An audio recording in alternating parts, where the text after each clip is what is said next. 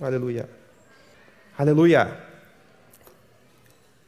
Há alguns dias atrás, uma irmã, ela compartilhou comigo que ela perguntou para Deus quem ela era para Deus. E ela disse que ela achou que Deus ia dizer: "Ah, tu é uma filha amada, ou tu é uma princesa", né? Só que Deus respondeu para ela: "Tu és uma pecadora redimida". Né? Uma pecadora redimida. E hoje eu vou compartilhar uma história de uma pecadora redimida também. Né? E essa história, essa pecadora redimida, ela representa muito bem a Igreja de Cristo, da qual nós todos fazemos parte. Né? Então eu queria abrir lá em Mateus, Mateus 1, para a gente começar. Espero que vocês gostem de uma genealogia. A gente vai dar uma olhada ali. Ninguém pula genealogia, né? Quando está lendo? Espero que não. Aleluia. Mateus 1. A minha é revista e atualizada, tá? A versão que eu vou, que eu vou ler. Mateus 1:1 diz assim: Livro da genealogia de Jesus Cristo, filho de Davi, filho de Abraão. Abraão gerou a Isaac, Isaac a Jacó, Jacó a Judá e a seus irmãos. Judá gerou de Tamar a Pérez e a Zera. Pérez gerou a Esron, Esron a Arão. Arão gerou a Aminadab, Aminadab a Naasson, Naasson a Salmão. Salmão gerou de Raabe a Boaz. Este de Ruth gerou a Obed, e Obed a Jessé. Jessé gerou ao rei Davi, e o rei Davi a Salomão, da que fora mulher de Urias. Salomão gerou a Roboão, Roboão a Abias, Abias a Asa. Asa gerou a Josafá, Josafá a Jorão, Jorão a Uzias. Uzias gerou a Jotão, Jotão a Acás, Acás a Ezequias, Ezequias gerou a Manassés, Manassés a Amon, Amon a Josias. Josias gerou a Jeconias e a seus irmãos no tempo do exílio na Babilônia. Depois do exílio na Babilônia, Jeconias gerou a Salatiel, Salatiel a Zorobabel, Zorobabel gerou a Abiúde, Abiúde a Eliaquim, Eliaquim a Azor.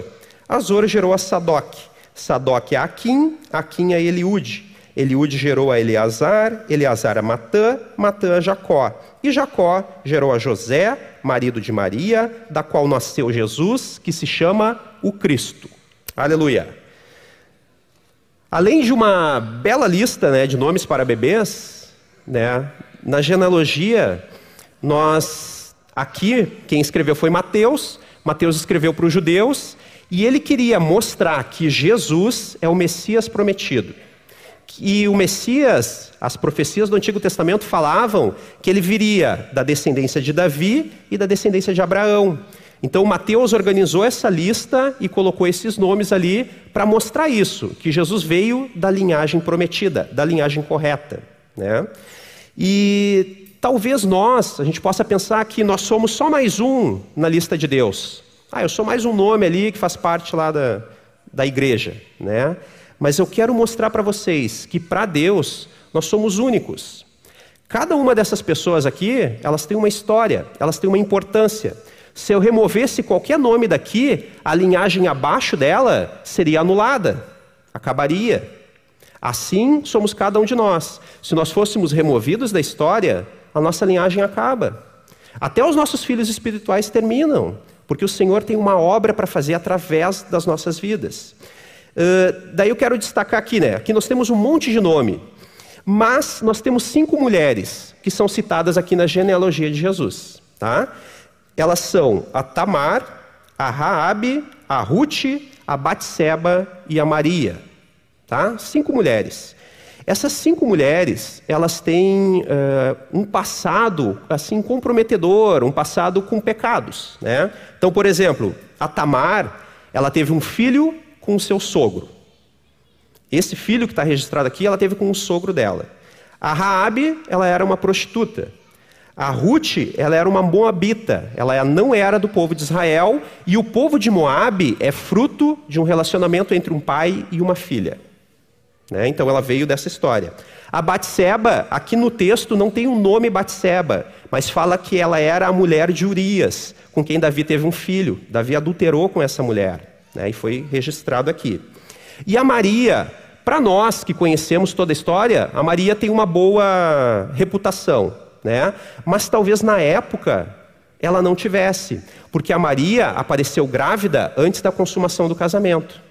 Então talvez lá na época ela pudesse ser mal falada pelas pessoas. Até o José pensou em deixá-la, mas ele teve uma revelação através de um anjo e aí ele casou com ela. Mas a Bíblia não conta se o anjo apareceu para todas as pessoas que desconfiaram da reputação de Maria. Então talvez a Maria não tivesse uma boa reputação. Então, né, nós vemos que Deus coloca pecadores aqui, né? pessoas que tiveram passado, que tiveram alguma dificuldade, e eu vou focar na história da Raabe. A gente vai dar uma olhadinha na história dela e no processo que Deus teve na vida de Raabe, tá? A gente vai abrir lá em Josué, capítulo 2. Aqui Moisés já havia morrido, Josué é o novo líder do povo e eles estão indo para tomar Canaã. Né? Eles estão indo em direção à terra prometida e vão se apropriar da terra. E o primeiro lugar que eles precisam passar é pelo, pela cidade de Jericó.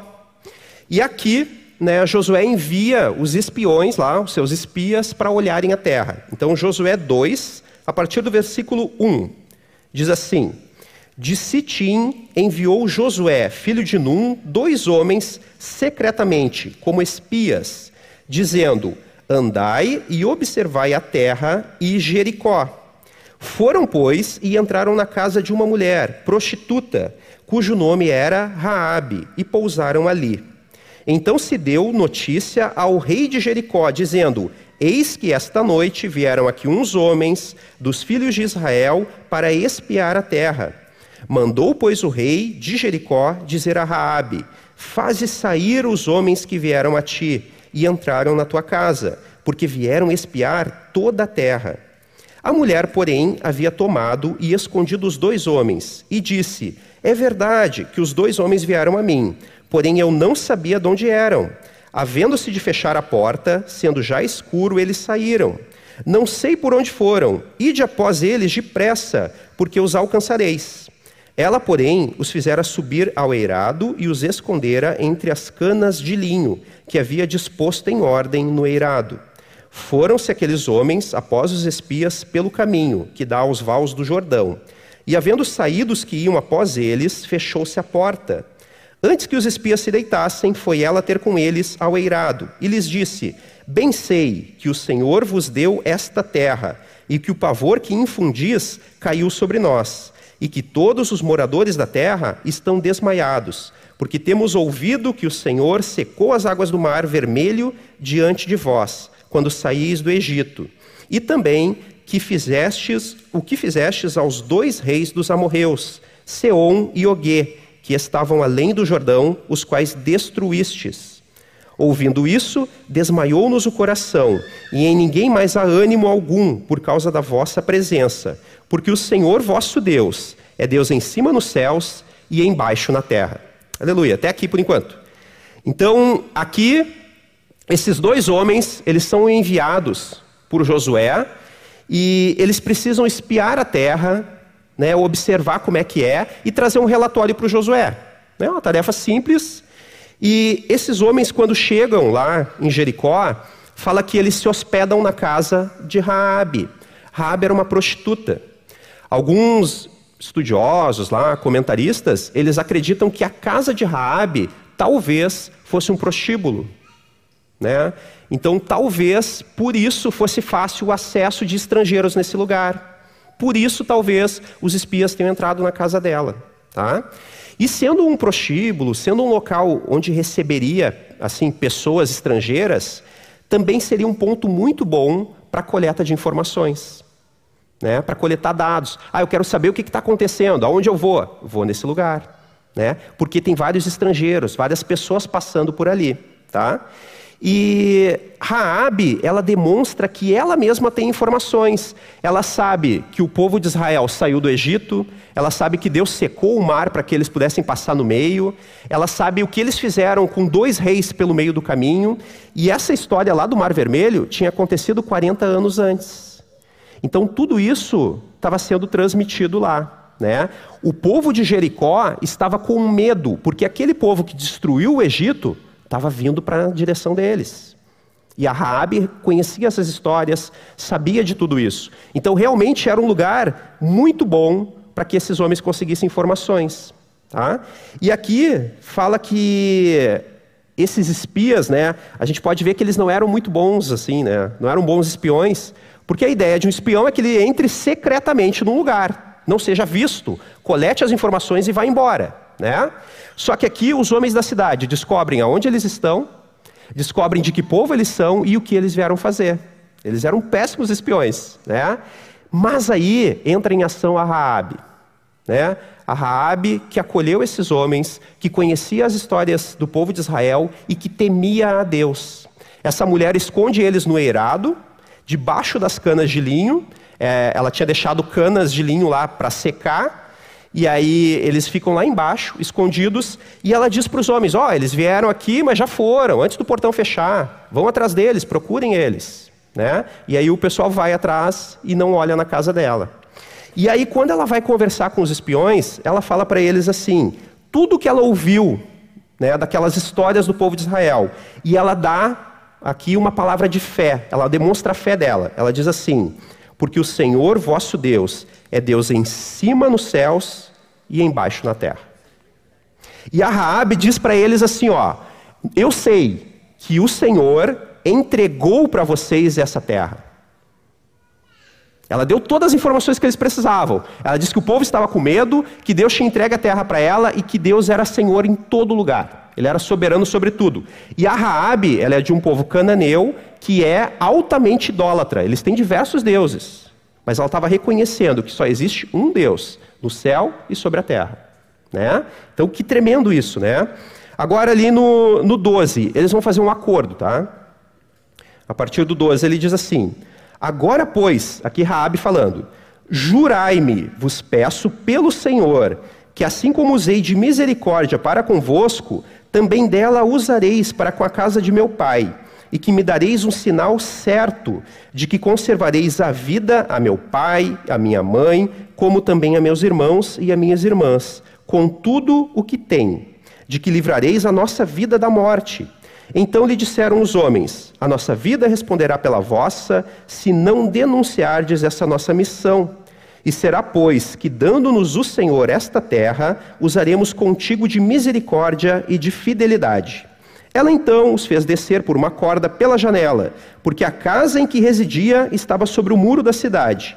E disse-lhes: Ide-vos ao monte, para que porventura vos não encontrem os perseguidores. Escondei-vos lá três dias, até que eles voltem, e depois tomareis o vosso caminho. Disseram-lhe os homens: Desobrigados seremos deste teu juramento que nos fizeste jurar, se vindo nós à terra, não atares este cordão de fio escarlata à janela, por onde nos fizeste descer. E se não recolheres em casa contigo teu pai, tua mãe e teus irmãos, e toda a família de teu pai. Qualquer que sair para fora da porta da tua casa, o seu sangue lhe cairá sobre a cabeça, e nós seremos inocentes. Mas o sangue de qualquer que estiver contigo em casa caia sobre a nossa cabeça, se alguém nele puser a mão. Também, se tu denunciares esta nossa missão, seremos desobrigados do juramento que nos fizeste jurar. E ela disse: Segundo as vossas palavras, assim seja. Então os despediu e eles se foram. E ela atou o cordão escarlata à janela. Aleluia. Então, eles fazem um acordo, né? Os espias pedem para ela não denunciar a missão deles, e eles pedem duas coisas para ela, para ela, né, que ela deve fazer. Ela, ela precisa atar um cordão vermelho na janela e ela precisa manter os dela, aqueles que ela quer que sejam salvos, dentro da casa dela. Tá? Agora uma pergunta: isso, essas duas tarefas são fáceis ou difíceis? O que, que vocês acham? Fácil ou difícil? São extremamente difíceis. Tá? Extremamente, vou explicar por quê. Imagina, no dia que esses homens saíram, ela teve que pegar o cordão vermelho e amarrar na janela. Esse cordão vermelho mostra para o povo de Israel qual é a casa que eles não podem entrar. E o povo de Israel, já vou dar um spoiler do que vai acontecer, eles vão entrar em todas as casas. E eles vão matar tudo que está vivo. Até animais. Tudo. Esse cordão na janela é extremamente importante. Ele garante a sobrevivência. Agora pensa, se a tua casa dependesse de um cordão amarrado na janela, tu não ia olhar todo dia para ver se o cordão estava lá? Não ia ficar olhando? Ah, ó, imagina que é essa coisa verde ali, né? Ah, ó, o cordão tá ali, tudo bem, estamos garantido, mas eu vou fazer qualquer coisa, eu vou olhar de novo. Não, mas será que está bem preso? Né? Será que está tranquilo? E aí, todo dia, a Rabi precisava ficar de olho nesse cordão. E outra coisa, a segunda missão dela é reunir a família dentro de casa. Tá? Os que ela queria salvar precisavam ficar dentro de casa. Uh, a Rabi teve o seu momento de isolamento social, né? Ela teve que ficar dentro de casa preservando a vida dos seus. Agora pensa, quem teve criança em casa durante a pandemia, né? As crianças se entendiam rapidamente, né? Às vezes passa o tempo, ah, no início a gente consegue assim fazer uma atividade, fazer uma brincadeira, mas as crianças vão entediando, né? De repente um sobrinho da Rabi falou: "Ô, oh, tia Rabi, posso pegar aquela corda vermelha lá? A gente queria pular um pouquinho". E a Rabi: "Não, deixa a corda lá".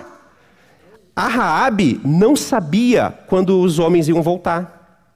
Ela não sabia. Ela deu um conselho para eles: ó, vão para as montanhas e fiquem três dias lá porque o, os perseguidores vão voltar, depois vocês seguem o caminho de vocês. Mas ela não sabia quanto tempo eles levariam para resgatar ela.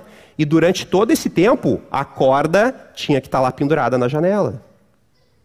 Né? Então ela tinha que ficar cuidando aquilo ali. E os seus precisavam estar dentro de casa. De repente o pai da Rabi um dia, ô oh, Rabi, eu vou ali na padaria pegar uns pães, né? E a Rabi, não pai, não sai de casa, porque a salvação está aqui dentro. Se esse lugar realmente foi um prostíbulo, agora a salvação estava lá dentro. Imagina? E imagina Raabe com sua reputação, tendo que avisar os parentes: vão para minha casa, porque lá está a salvação. Qualquer outro lugar da cidade, se vocês estiverem, vocês vão morrer. Vão para minha casa. E ela fazendo um convite para os seus parentes, convidando eles para estarem com ela. E aí ela tem que reunir aquelas pessoas dentro de casa e interter todo mundo.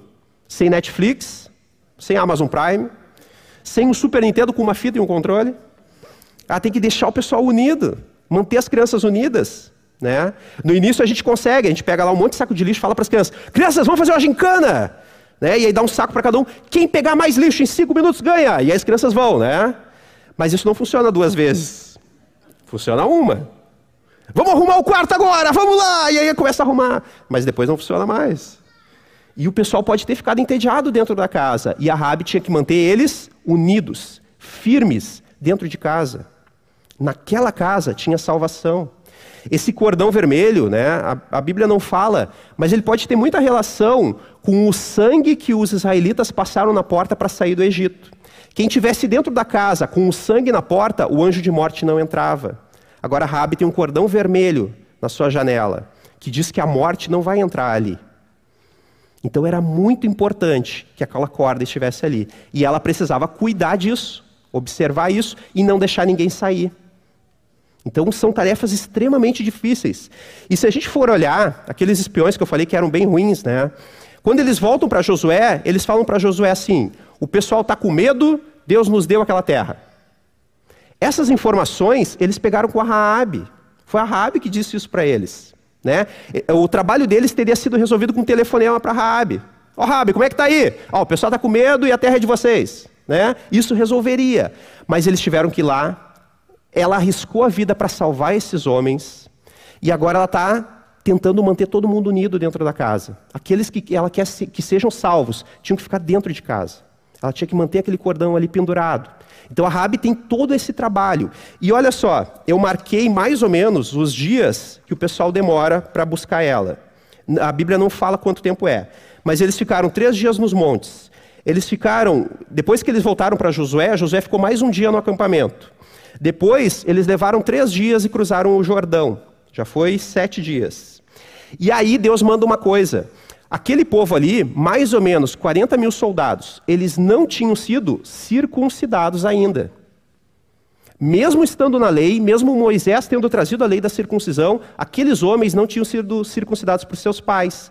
E aí Deus manda Josué fazer o quê? Manda ele pegar um monte de pedra e fazer faquinhas. E todo o exército é circuncidado. Todos eles.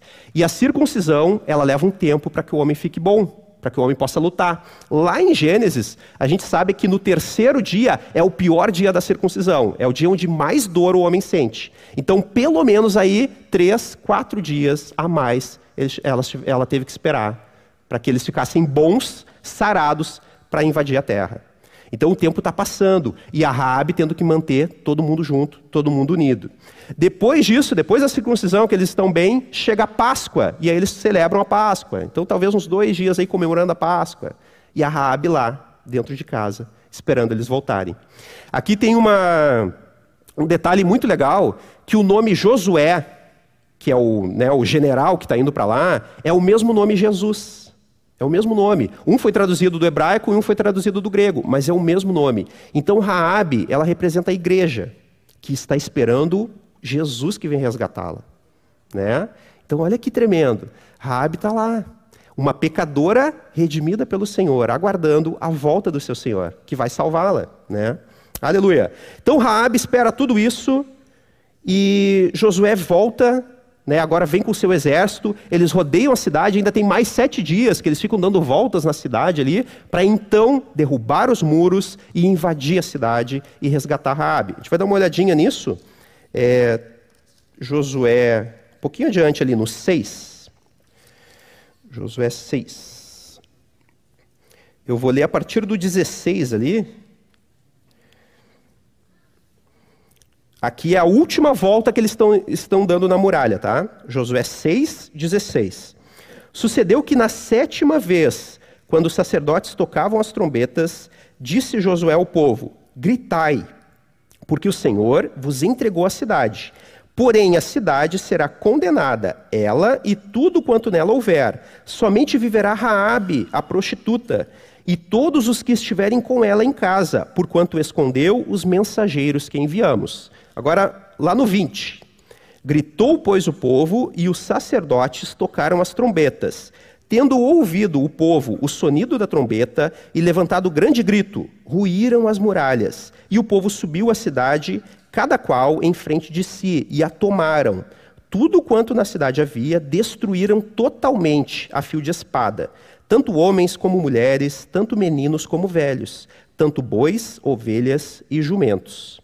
Então aqui né, a gente vê que a morte foi sobre todos ali. O povo de Israel matou todo mundo, né, como ordem de Deus. Tá? Deus deu essa ordem ali para eles. No 22, então disse Josué aos dois homens que espiaram a terra: Entrai na casa da mulher prostituta e tirai-a de lá, com tudo o que tiver, como lhe jurastes. Então entraram os jovens, os espias, e tiraram Raabe, seu pai, sua mãe, seus irmãos e tudo quanto tinha. Tiraram também toda a sua parentela e os acamparam fora do arraial de Israel. Porém, a cidade e tudo quanto havia nela queimaram-no. Tão somente a prata, o ouro e os utensílios de bronze e de ferro deram para o tesouro da casa do Senhor. Mas Josué conservou com vida a prostituta Aabe e a casa de seu pai e tudo quanto tinha, e habitou no meio de Israel até o dia de hoje, porquanto escondeu os mensageiros que Josué enviara a espiar a terra. Aleluia. Então aqui Raabe é resgatada e ele, eles tiram ela de lá com o pai, com mãe, com os irmãos e fala que toda a sua parentela. Então a Raabe estendeu esse plano de salvação a todos que ela pôde. Ela conseguiu encher a casa dela com essas pessoas. E aqui fala que nada ela perdeu do que ela tinha.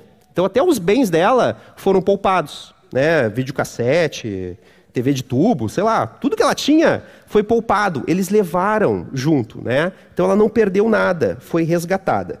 Aleluia. Uh, daí agora uma uma pergunta para vocês. Aonde Raabe escondeu os espias quando eles vieram na casa dela? No eirado, né, que é a parte de cima do telhado.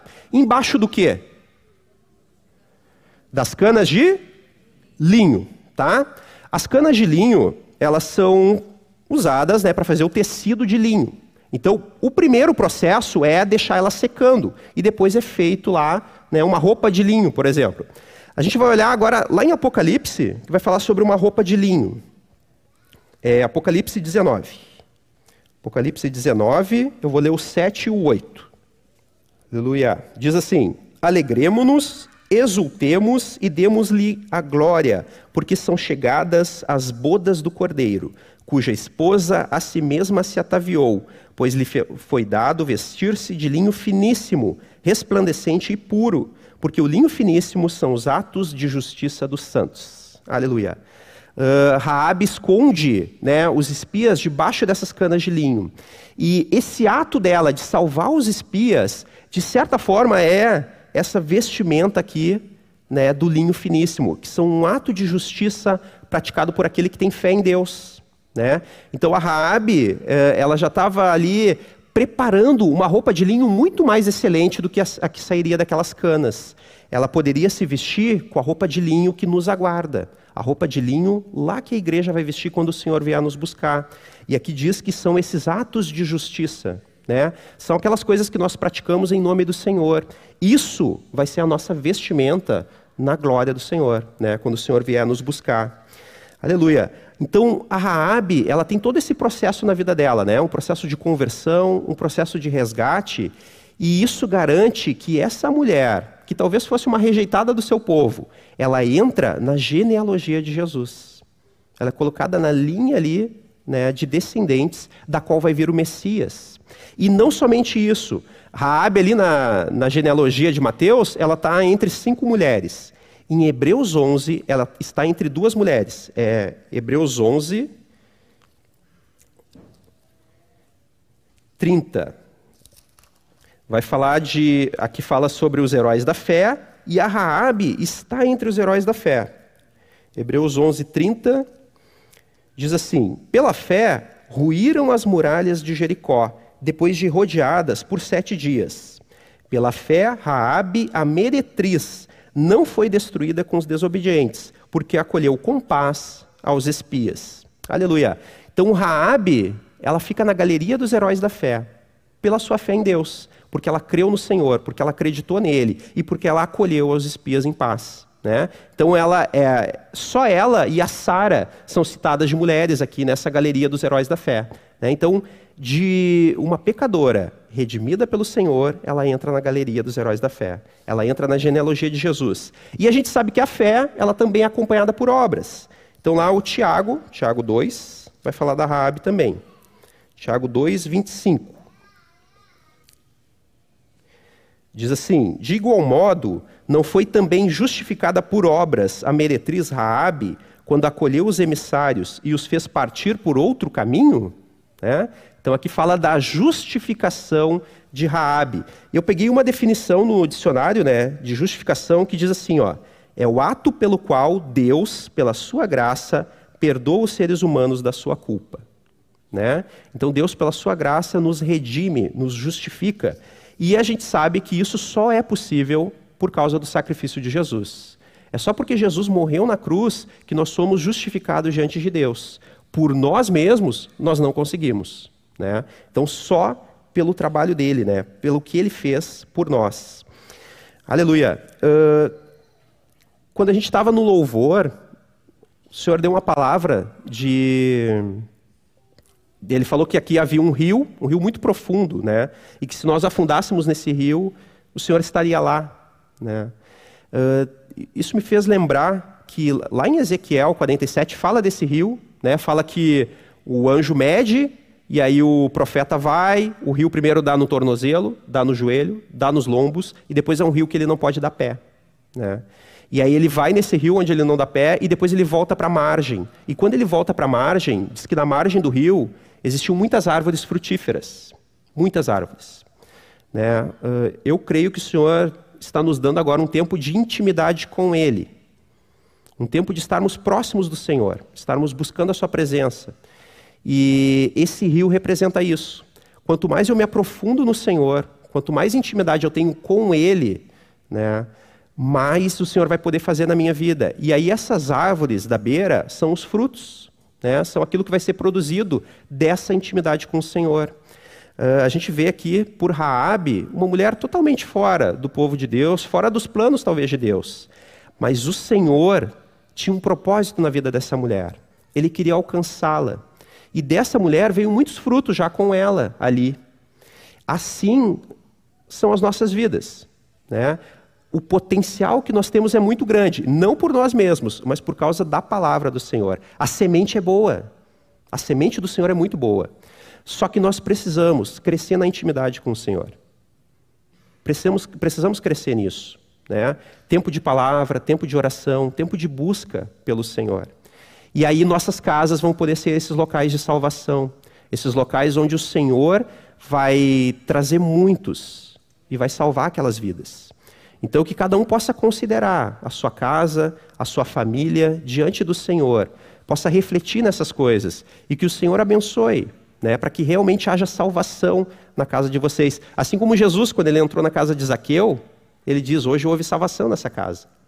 Né? Que nossas casas possam ser assim casas transformadas pelo Senhor, cheias da vida dele. Amém? Aleluia. Nós vamos cantar um cântico e enquanto nós nós cantamos, eu quero que você pense, pense na história da Raabe. É como se a Raabe estivesse cantando essa essa melodia, mas pensa também na tua vida. Pensa da onde o Senhor te tirou e o que o Senhor pode fazer na tua vida. O Senhor é tremendo, o Senhor é poderoso, né? O Senhor nos resgata e Ele tem muita coisa para fazer através de nós. Mas nós não podemos achar que a nossa vida tem a ver com as coisas lá fora, tem a ver com somente com o nosso trabalho, com as coisas desse mundo. A nossa vida pertence à eternidade. Só que para chegarmos lá, nós temos que ter essa vestimenta das roupas linhas de, fi, de linho finíssimo, né? E nós precisamos deixar o Senhor agir através das nossas vidas. Então, que possamos hoje entregar nossas vidas ao Senhor, deixar Ele conduzir cada área. Né? E aí o Senhor vai fazer a sua obra. Amém? Aleluia. Vamos orar? Aleluia, Jesus. Ó, oh, Senhor. Obrigado, Jesus, pela tua palavra, Senhor. Pedimos, Senhor, a tua graça sobre nós, Senhor. Que possamos ter fé em Ti, Senhor. Que possamos fazer obras que tu já preparou de antemão para cada um de nós, Senhor. Que no teu retorno, Senhor, estejamos com as nossas casas cheias de vida, Senhor, para te apresentar, para te oferecer, Senhor. Em nome de Jesus, Senhor. Estende teu reino, Senhor, sobre a casa de cada um aqui dos meus irmãos, Senhor. Que cada casa seja uma igreja, Senhor, e que esteja cheia de pessoas salvas lá dentro, Senhor. Em nome de Jesus, Senhor. Que ninguém se perca, Senhor, daqueles que tu nos deste, Senhor. Em nome de Jesus, Senhor. Aleluia, Jesus. Aleluia.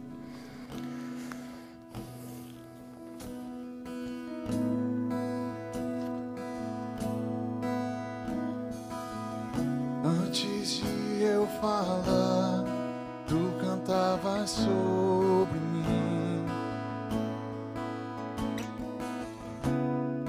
Tu tens sido tão, tão bom pra mim. antes de eu respirar, sopraste tua vida em mim.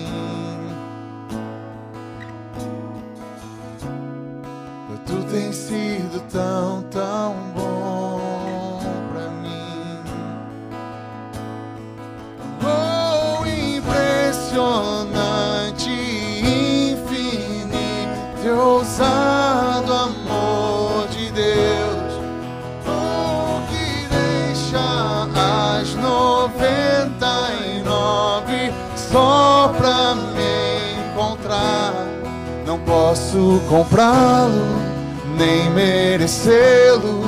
Mesmo assim se entregou. Oh, impressionante,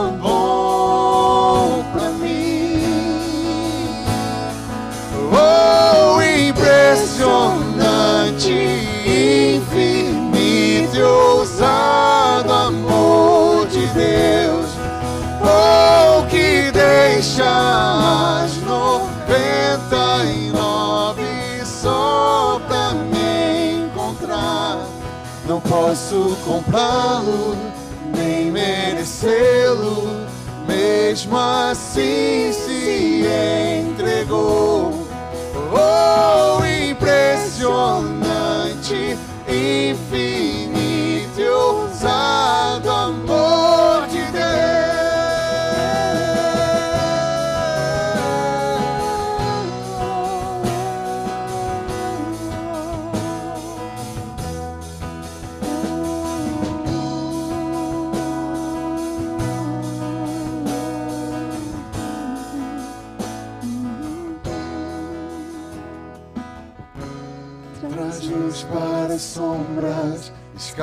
as montanhas para me encontrar.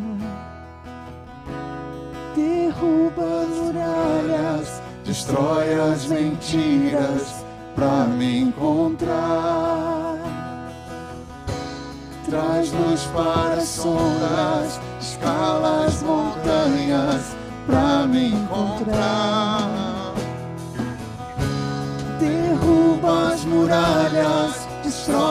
mentiras pra me encontrar.